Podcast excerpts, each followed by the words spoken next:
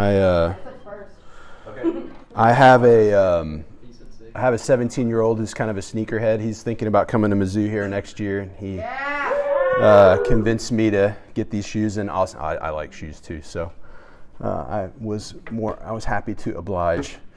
Um, I'm Robbie Griggs. I teach theology at Covenant Seminary. The reason I'm here is because uh, your RUF campus minister David was one of my students, and uh, uh, I love David, and so I was delighted to be able to come and speak to you guys tonight.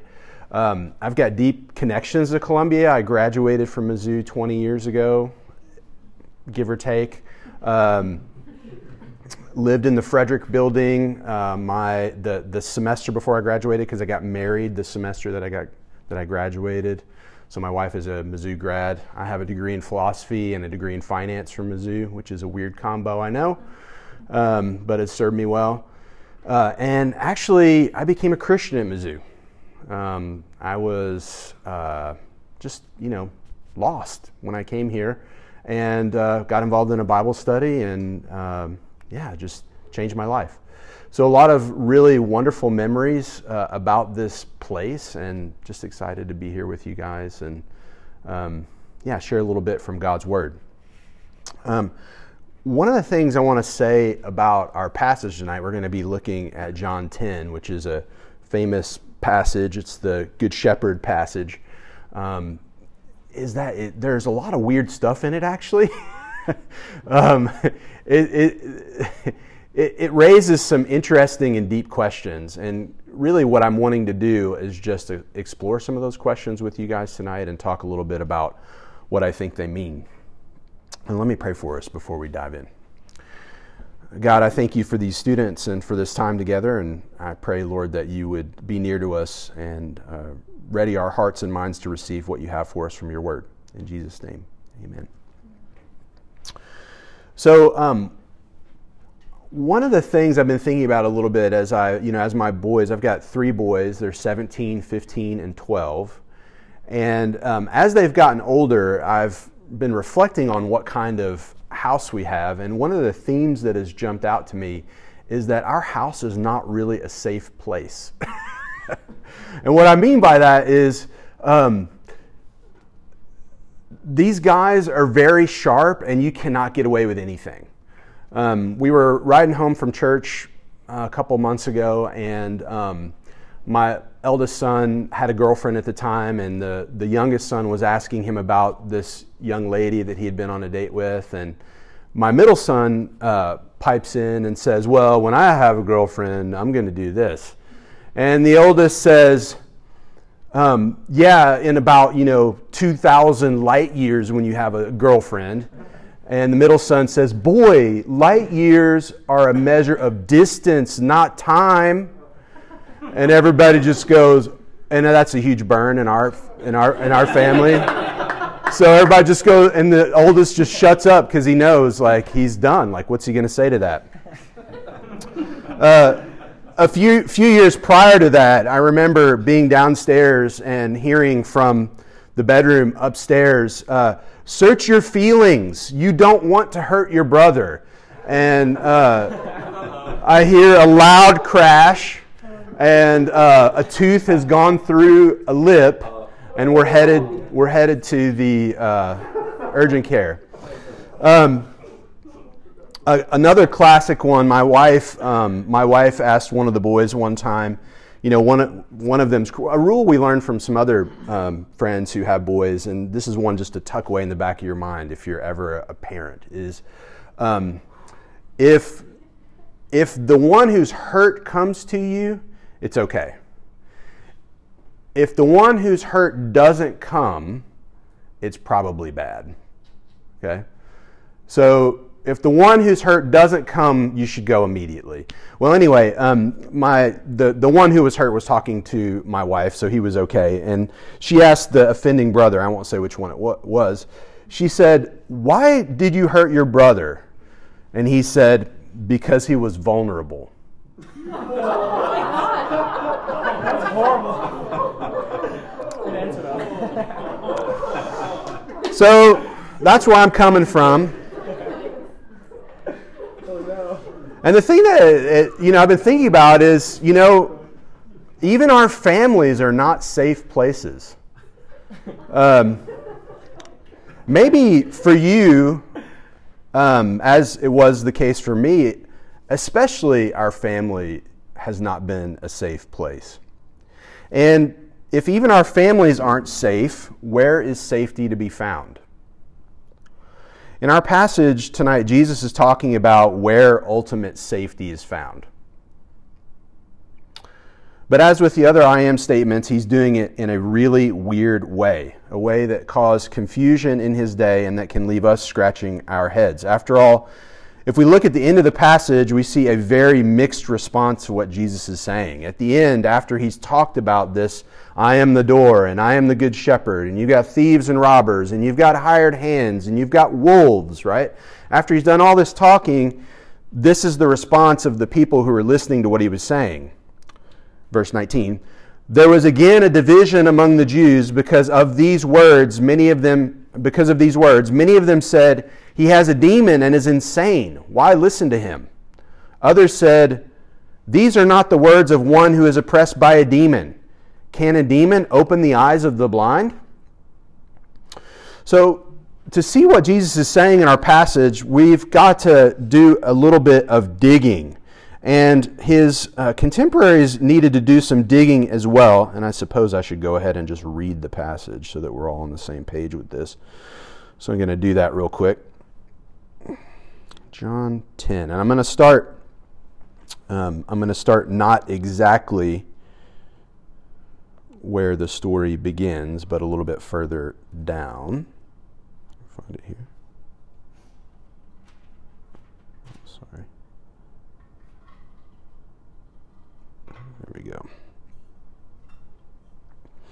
So, starting off in um, in verse 6, Jesus is talking, and it says, This figure of speech Jesus used with them, but they did not understand what he was saying to them. So Jesus again said to them, Truly, truly, I say to you, I am the door of the sheep. All who come before me are thieves and robbers, but the sheep did not listen to them. I am the door. If anyone enters by me, he will be saved, and will go in and out and find pasture. The thief comes only to steal and kill and destroy. I came that they may have, have life and have it abundantly. I am the good shepherd. The good shepherd lays down his life for the sheep. He who is a hired hand and not a shepherd, who does not own the sheep, sees the wolf coming and leaves the sheep and flees. And the wolf snatches them and scatters them. He flees because he is a hired hand and cares nothing for the sheep. I am the good shepherd. I know my own, and my own know me, just as the Father knows me, and I know the Father. And I lay down my life for the sheep. And I have other sheep that are not of this fold. I must bring them also, and they will listen to my voice. So there will be one flock, one shepherd.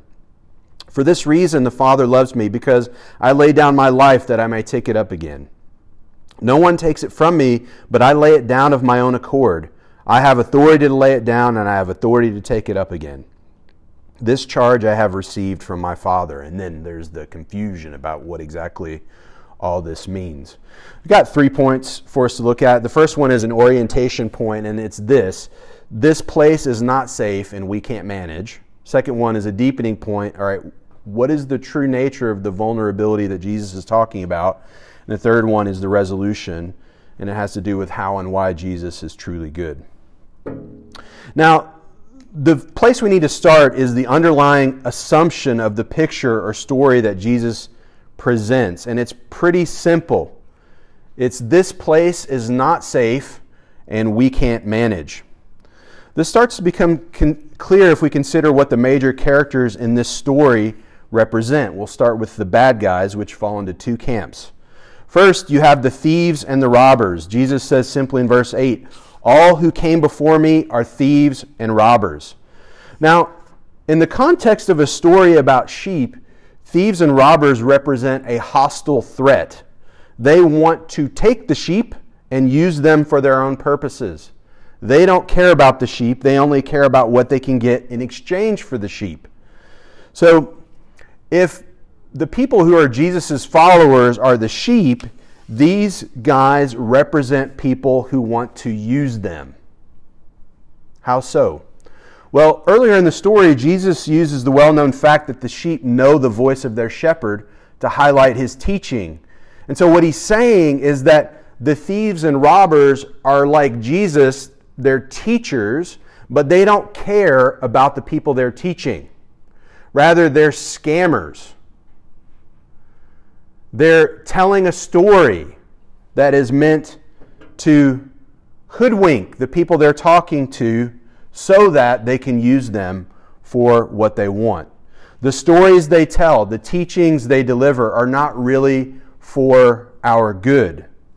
The primary interest of the thieves and the robbers is what they can get out of us.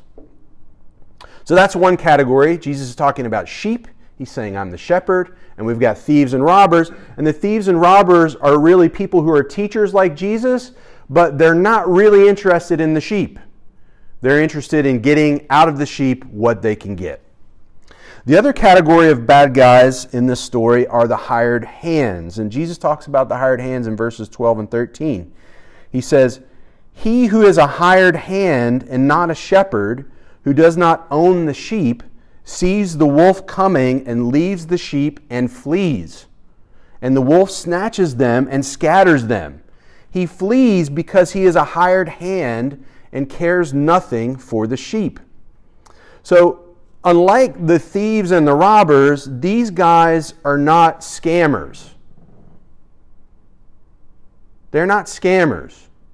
They work for the owner of the sheep and they pretend to care about the sheep. But the thing is, they don't have any skin in the game. They work not primarily for the good of the sheep, but for the wage that they get from the owner. That's the difference between the thieves, thieves and robbers and the hired hands. The hired hands don't own the sheep. What they're working for is their paycheck. And the proof of this is what happens when the wolf comes. When the wolf comes, the hired hands flee and they leave the sheep to get eaten. Again, in comparison to the shepherd, the owner, Jesus, these guys are teachers and religious leaders. But unlike the thieves and robbers, they are not overtly hostile. They are the enemy within. They work for the owner. They say the right things. They do the right things. But when their commitment is tested by predatory forces, they prove to be hypocrites. They say they're loyal to the owner, they say they care for the sheep, but when severe danger comes, their actions prove otherwise. In the end, they're bad guys like the thieves and the robbers because they're working not for the sheep, but for what they can get out of the sheep. In this case, a paycheck from the owner. Now, you might be wondering what is this wolf? right? So you can see why a story like this would cause people to say, What on earth is this guy talking about? Um, so we've talked about the bad guys. Now we have to ask the question what is the wolf? Well, it's kind of hard to know actually. Um, if you read all the commentators who talk about this, there are kind of two big camps, and it's really difficult to know exactly what the wolf represents. It could be that the wolf simply represents those non individual forces that threaten the sheep. It could be things like severe societal persecution, it could be things like disease. Um, the wolf, and the reason the wolf is different from the bad guys is because the wolf eats the sheep because that's what wolves do. Right? Wolves eat sheep because they want to have food. Um, so the wolf's actions are not the same as the actions of the thieves and the robbers. They're not the same as the hired hand. They're not lying or hypocritical, they're just being wolves. The wolf is simply hostile.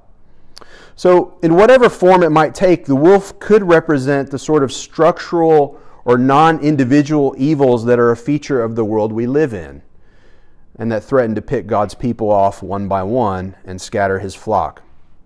Uh, we've seen this um, in with respect to COVID 19, uh, the virus that causes COVID 19. The virus has no personal aim, and so, unlike humans, it can be neither hostile nor hypocritical, but it divides communities, it divides people nonetheless. So the wolf could just be things like natural evil or societal persecution. And Jesus is saying that when those kinds of things come, and when they really bear down on the hired hand, the hired hand splits. The wolf could also represent things like the naked hostility of the enemies of God's people.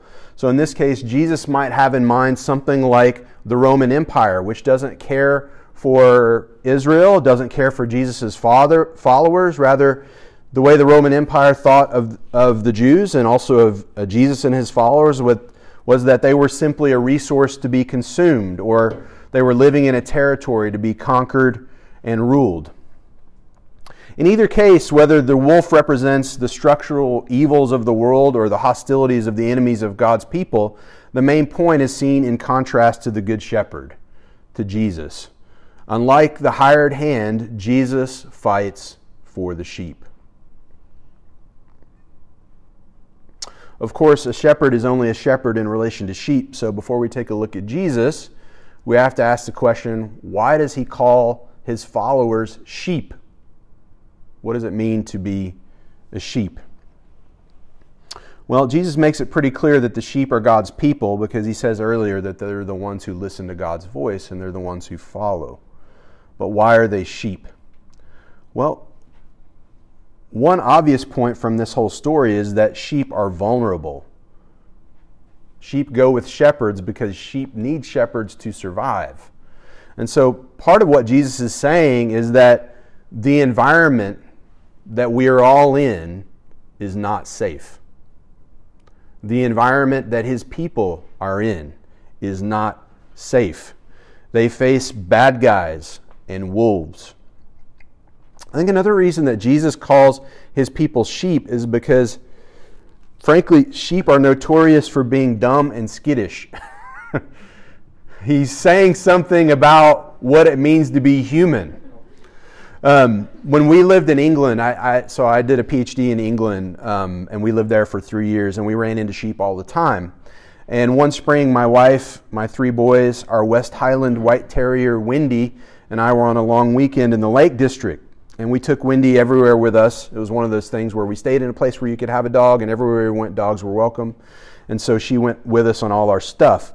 Well, one day we were going to try, we were going to go on a hike and go out and see this old parish church that was near uh, one of the lakes in the Lake District. And I think this church was like maybe from the 14th century, so it was kind of a thing to see. And we are on this hike and we're walking along and we've got Windy off of her leash. And when we're coming back the other path from the, from the church, we came upon a pasture where there were about a 100 sheep grazing. And before I could do anything, because the dog was not on the leash, she shot underneath the fence row and was after these sheep. And Wendy's about like, she's about like this big. she's about 15 pounds. And I thought, oh no, these are big sheep, and there are a lot of them. They're going to band together and crush our poor little windy puppy girl baby doggy. I start imagining the scene as we huddle over her mangled and bloody body. My little boys weeping for our beloved family pet, whom we got in a little North Yorkshire town called Thirsk just a year and a half earlier. Story: The reason we got the dog, I was I, I, when we were in England, I walked my boys to school every day, and my middle son loves animals, and um, we had had a dog before we moved who tragically died before we moved to England. Um, and we didn't have an animal in the house at this time. And we're walking along, and he found a little butterfly, and the butterfly had a broken wing. And he, he had this idea that we're going to nurse this butterfly back to health. And he gives me the butterfly, and I went home and I was like, I said to my wife, we've got to get this boy an animal to take care of. Like this, this is mission critical. So that's the reason why we got Wendy. Um, well, instead of her getting crushed and mauled by this herd of sheep, we watched amazed as our little 15 pound dog ran those sheep around and around that pasture herding them from one corner to another and she did this for like she did this for about 15 minutes and it was incredible like she would she would run around them and yap and bark at them and get them all into the corner and then she would get them all situated and then they would leak out and then they would run and then she would run and she would you know, yap at certain places, and then she would herd them into the other corner. And she just ran them around in a circle around this thing for about 15 minutes. And her tail was straight up, her tongue wagged in the wind. She yapped with delight as she ran this dumb flock around purely for sport. Eventually, because she's smart and sheep are dumb, Wendy got bored. And she came and heeded our call and came under the fence and sat before us so that we could put her leash on. Well, Jesus calls his people sheep to highlight our vulnerability. The place we live is not safe, and we cannot manage it on our own at all. That's why he calls us sheep. The wolf, comes, one of us dies, and we scatter. Or the dog comes and runs us around in circles for hours. So, we get it, Jesus. Human beings are vulnerable. God's people are vulnerable. This place is not safe, and we can't manage. That much is obvious. But what Jesus is saying here is deeper and more troubling than the mere fact of our vulnerability. And we begin to see this clearly when we pay attention to what he says about himself. The first Jesus, image Jesus uses of himself is a door. He says, Truly, truly, I say to you, I am the door of the sheep.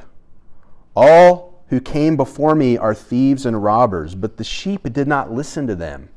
I am the door. If anyone enters by me, he will be saved and will go in and out and find pasture. The way to safety for vulnerable sheep is Jesus. He is the door. He is the one through whom we find rest. But pay attention, if we pay attention, careful attention to the language, and Jesus was a master storyteller, and storytellers don't waste words, right? If you pay attention to the language, you'll see a couple things. Notice he says, All who came before him are thieves and robbers.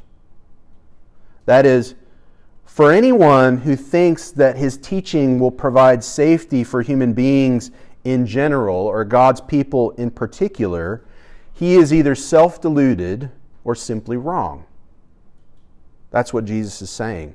In other words, Jesus is saying, not just I'm the door, I'm the only door. There are no others. If you want to be safe, you have to pass through me. But what would it mean to be safe? What would it mean to find pasture only through Jesus. Well, I'm uh, going to illustrate with a story about Jeopardy. Anybody watch Jeopardy? I okay. I asked. I'm old, okay, and I asked some of my students today who are not who are just out of college. I was like, "Do the kids watch Jeopardy these days?" They're like, "Yeah, they're going to get it." I was like, "Okay, all right. I'll I'll stick with the uh, I'll stick with this illustration." I, if I, I didn't ask my, my 17 year old because he would have been like, Dad, just don't be boring and stupid. You know, like that's all you got to do. Just don't be boring and stupid. You know. Yeah. Um, my wife, as I said, is a Mizzou grad, and she works in finance. And um, right now, she's working from home, from our bedroom, in fact. And at the end of her workday, um, she likes to come down and watch Jeopardy to relax. So my two younger boys and I do this with her. My 17 year old is off hanging out with his friends or working.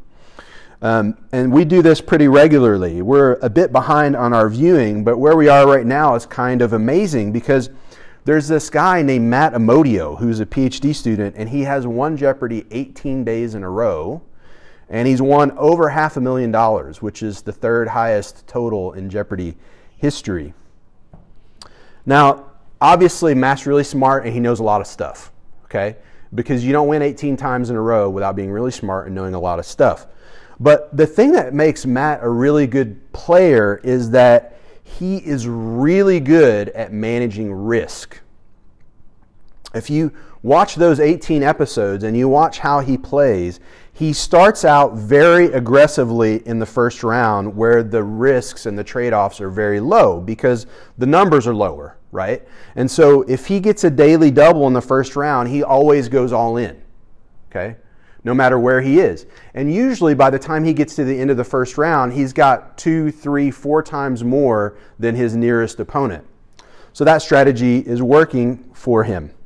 Um, in Double Jeopardy, he, though, he, he changes. When he gets to Double Jeopardy and the values are higher, he starts to take smaller and fewer risks. And he does that because the trade offs are higher. So if he gets if he gets a, a daily double, he might bet four thousand or two thousand or six thousand, and his total might be twenty thousand at that point, right? So he takes smaller risks. Um, the show we watched most recently was out of character, but still smart because in the second round he got a daily double and he went all in, and that was because he had a really good challenger. He had a really good player, and she was slightly ahead of him, and he was like I think, and also he probably was like, I've already won a half million dollars. Let's see, let's see if I can keep this thing going. And so he goes all he goes all in, and he gets it right. And the funny thing is that when they get to Final Jeopardy, um, he has exactly twice the amount that she has, and so he has to bet at least a dollar to win if she bets everything, right? Well, he that's what he does, and that was the, his lowest Final Jeopardy bet of the 18 of the 18 uh, time run, and she missed the question and lost it all. So it was sad. It was sad. But here's the thing Matt Amodio is an amazing risk taker, and he is going to lose. One of these days, he's going to lose. And he's going to lose because he is human he's going to lose because vulnerability is a feature and not a bug of human existence. And even the very best risk takers lose in the game of life, either figuratively or literally. We lose because we are at times dumb and skittish, or we lose simply because we are mortal and we die. Even the best players lose. And, but I, I don't want Matt to lose. I want him to win every time. We were so stressed out in that 18th episode. I mean, we were just on the edge of our seats because we wanted him to win and we wanted him to keep on winning. And I think that's because in life we don't like vulnerability. We don't like risk. We don't accept it. I mean, we make peace with it, but ultimately we don't accept it. We want to keep on winning because the safety we seek, the victory we seek, is not temporary, it is eternal. So when Jesus says he is the door, this is what he's saying. He's saying he is the way not to the management of our vulnerability, but He is the way to the removal of it. He is the way to ultimate safety. And we start to see this really clearly as he talks more about himself. Unlike the hired hand, the good shepherd lays down his life for the sheep. He does this to please God, who he calls Father. He says, For this reason the Father loves me, because I lay down my life that I may take it up again. And this is where things get really interesting. Jesus' life is his own, not only to give, but also to reclaim. He says, No one takes my life from me, but I lay it down on my own accord. I have authority to lay it down, and I have authority to take it up again. This charge I have received from my Father. In other words, what Jesus is saying is that unlike us, his life is not ultimately vulnerable. Rather, he has the authority over his own life to lay it down and to take it up. There are no robbers who can steal it. There are no hired hands who can endanger it. There are no wolves who can snatch it. And what that means is that Jesus is the door. He is the good shepherd because he is the God of life and death. He is the one who doesn't just manage risk, but takes it away. He's the one who's capable of leading us beyond our vulnerability to a place of true safety, a place where evil is no more, a place where death cannot touch us. That's what he's saying. He loves his people. His expression of that love is that he gives his life for them. His expression of that love is that he takes his life up again. And he does that so that we can be safe. I don't know what experiences you have of the fundamental vulnerability of human life. It's hard to miss. We have to actively avoid not, you know, avoid it. We, we, have to, we have to do things not to see it. But it's there if we have the courage to face it.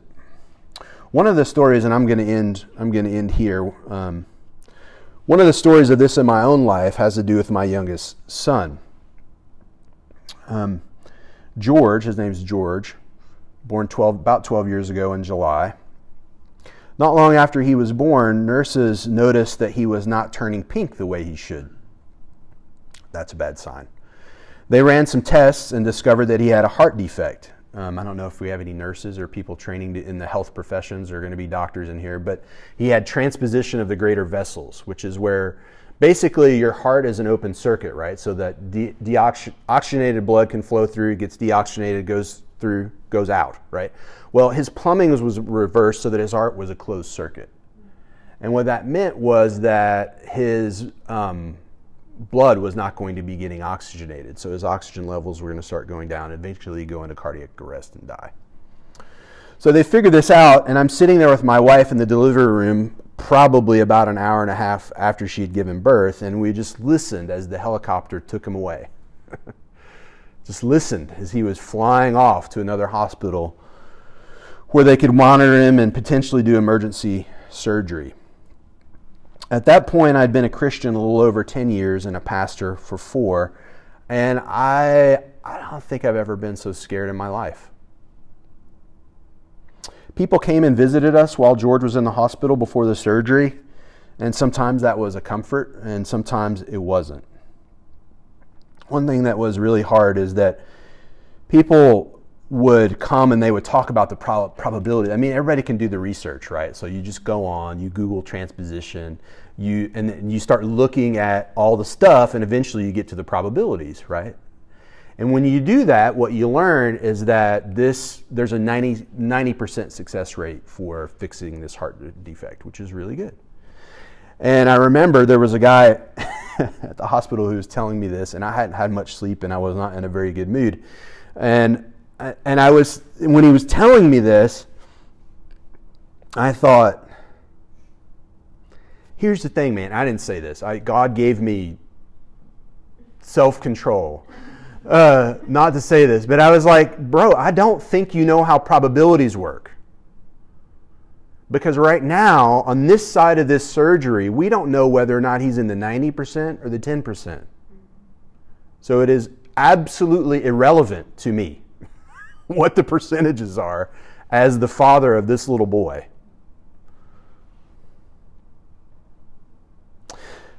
What, where, where, you know, where did we find comfort? Well, where did we, where did we look for safety? Well, we knew that our ultimate hope for George was not in whether or not he made it through that surgery. Because we knew that whether now or later, George would die someday. We all will. So what do we do? We put our hope in Jesus. And what I mean by that is we just said, Lord, he, he, you've given to him to us. He belongs to you. We pray that you would save him. We pray that you would give the doctors skill, that you would bring him through this. And yet, in the end, he belongs to you.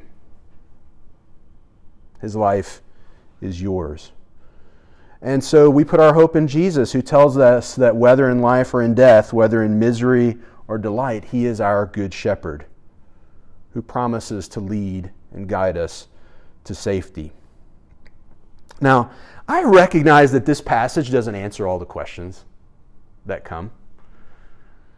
But what it does say really clearly is that Jesus is concerned with ultimate things, and he is concerned with our ultimate safety.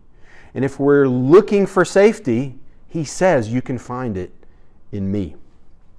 There's a passage from the Apostle Paul's second letter to Timothy that has always amazed me in this respect. Um, and this is the last thing I'll say. Paul is in prison, he's awaiting death. His enemies have done everything they can to harm him. Some of his closest friends have abandoned him. And this is what he says The Lord will rescue me from every evil deed and bring me safely into his heavenly kingdom. To him be the glory forever and ever. Amen. I don't know what kind of definition Paul has of safety, but it's not my normal definition. So, I guess the thing I want to leave you with is that question where is real safety to be found? Where is it? And Jesus says, if you want to find real safety, it's in me. Let's pray. Lord, we thank you for your care for us. I pray, Lord, that you would help us. Um, as we ponder what you say about who you are and we think about all of the ramifications of that for our life and for the lives of our friends and family and our peers, Lord, would you help us? Ask these things for your sake. Amen.